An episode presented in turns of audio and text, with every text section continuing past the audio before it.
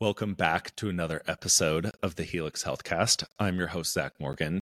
And in this episode, we're going to be talking about how strength training can help you combat some of the negative effects of aging.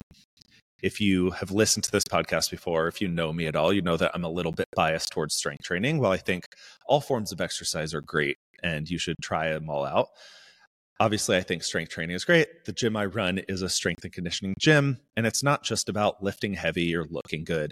One of the main reasons I think strength training is really beneficial for everyone is that it can help you age better and improve the quality of life as you age. So, we're going to get into how this episode will probably be titled something like Strength Training, the Fountain of Youth, or Can Strength Training Stop Aging? And the answer to that question is no, it can't stop you from aging, but it can definitely help combat some of the deterioration that happens as we age to our muscles, to our bones, and help you improve your quality of life as you do get older. So, before we get into why you should be strength training and how it can help, let's get into some of the stats about aging and what happens to your body as you get older. We're going to talk more specifically about physiologically, like what happens to your muscles, your bones, things like balance and mobility, and not kind of get into anything else. We're not going to get into the aesthetics so much. We're not going to get into any other aging issues, but specifically about like your fitness.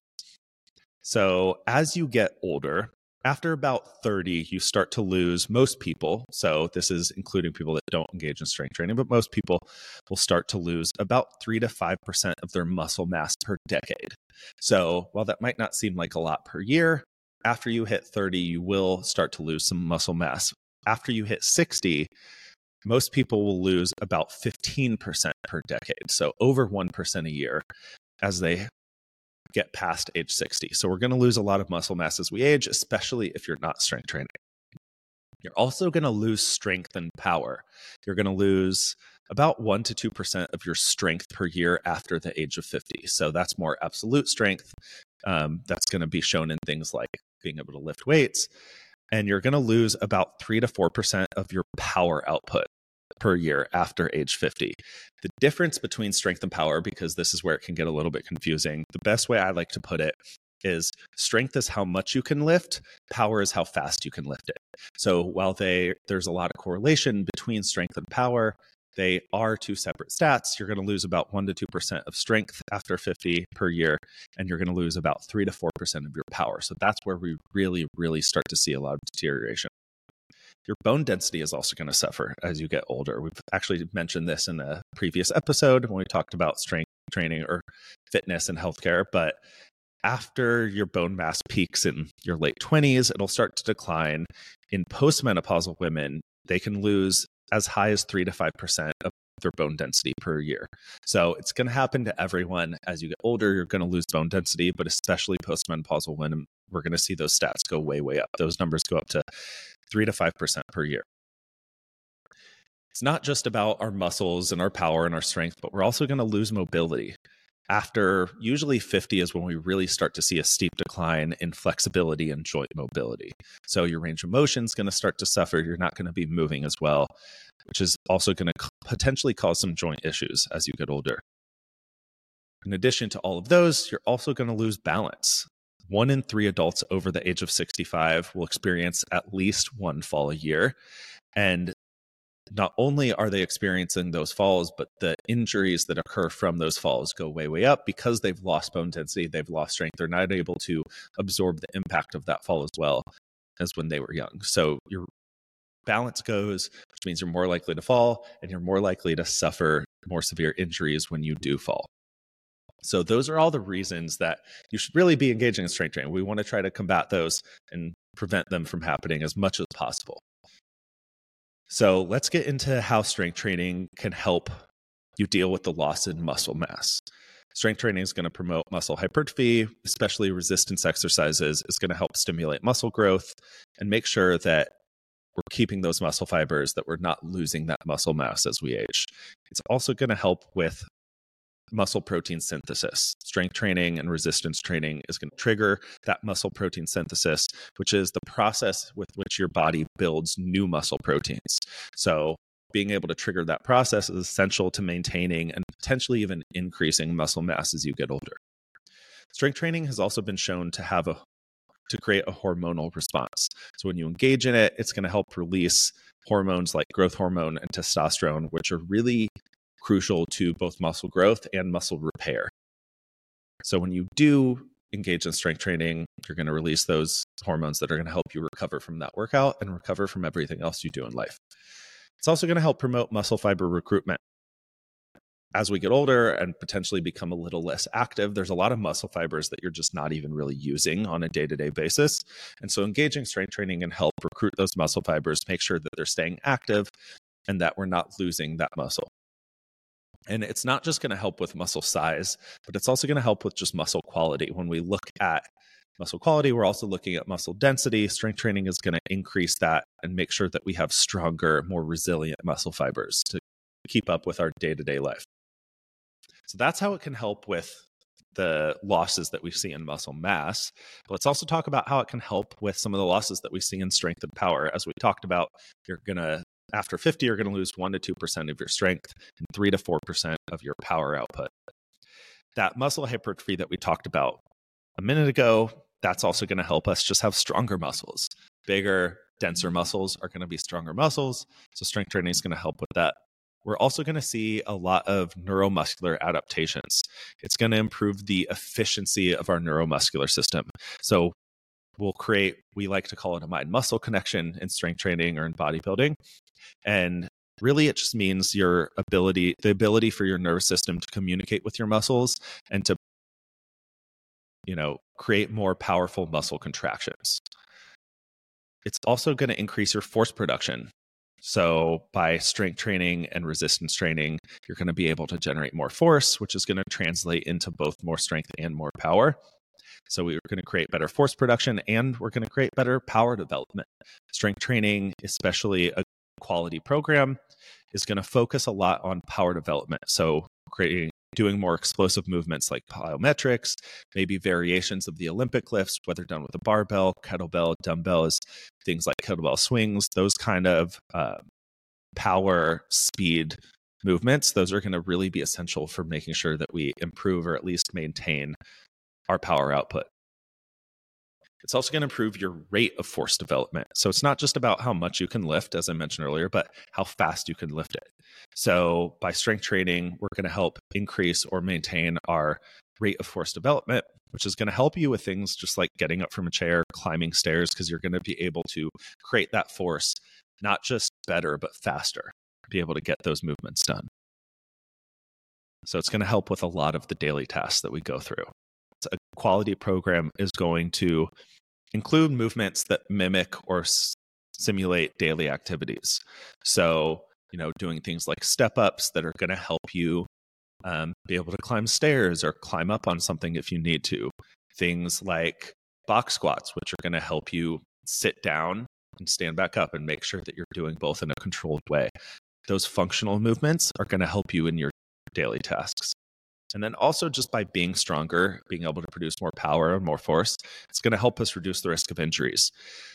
Where you see a lot of people get injured, especially we talked about in those falls, is because they're they don't have the strength and power to decelerate. So if you do start falling forward, you're not able to catch yourself.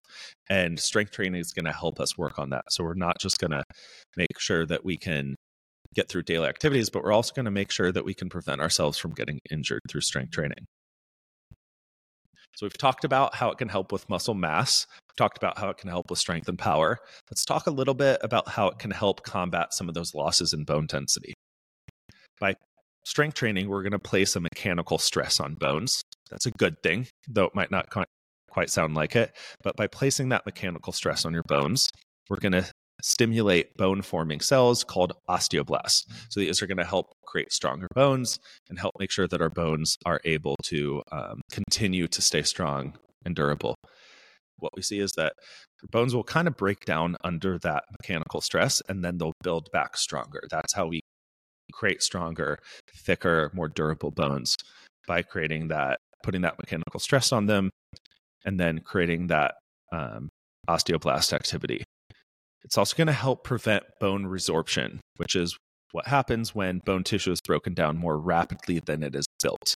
So, while as you age, you're still going to have bone tissue broken down. If we're rebuilding it faster, or at least keeping up with the breakdown, then it's going to help, you know, prevent things like osteoporosis and losing that bone density.